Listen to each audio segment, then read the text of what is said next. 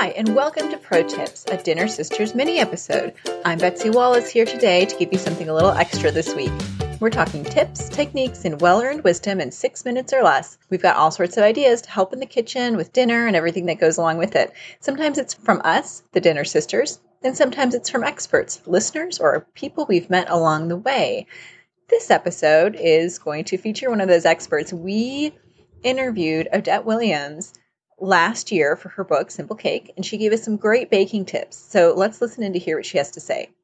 Hi, my name is Odette Williams. I am the author of Simple Cake, and I have a few pro tips for you.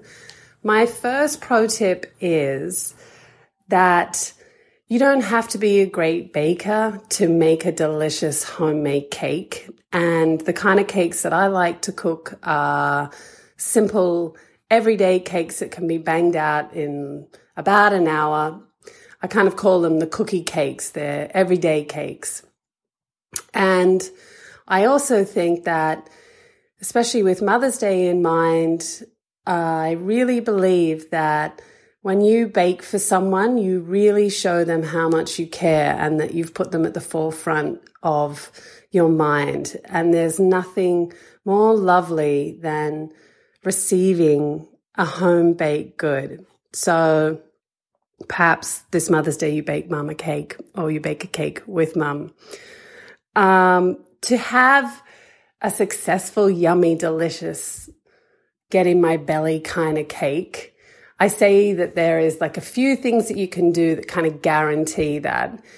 One is to do with how you measure your flour. I think the most common mistake in cakes is that people overpack their measuring cup with flour, and so they end up with this dry, dense cake. So how to avoid that?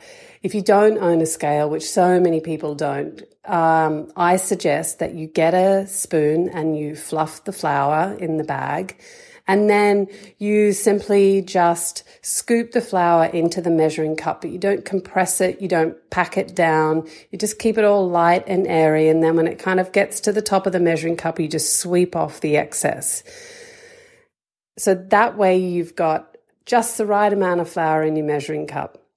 And then the other pro tip that I have is that set your timers, because guaranteed, you will forget. Life is just so busy, and then you have chaos around you, and then you've got that cake in the oven, and you're all of a sudden you're like, oh my gosh, the cake, it's overcooked. So set your timer like fifteen to ten minutes before the suggested bake time, and just check in with it.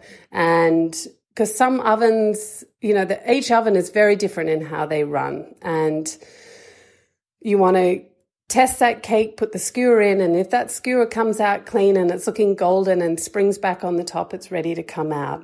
And then the other pro tip that I have, final pro tip that I have, is if you are cooking with small kids, which um, so many families are, it is a bit of a labor of love, especially when they're young, but just consider it a long-term investment.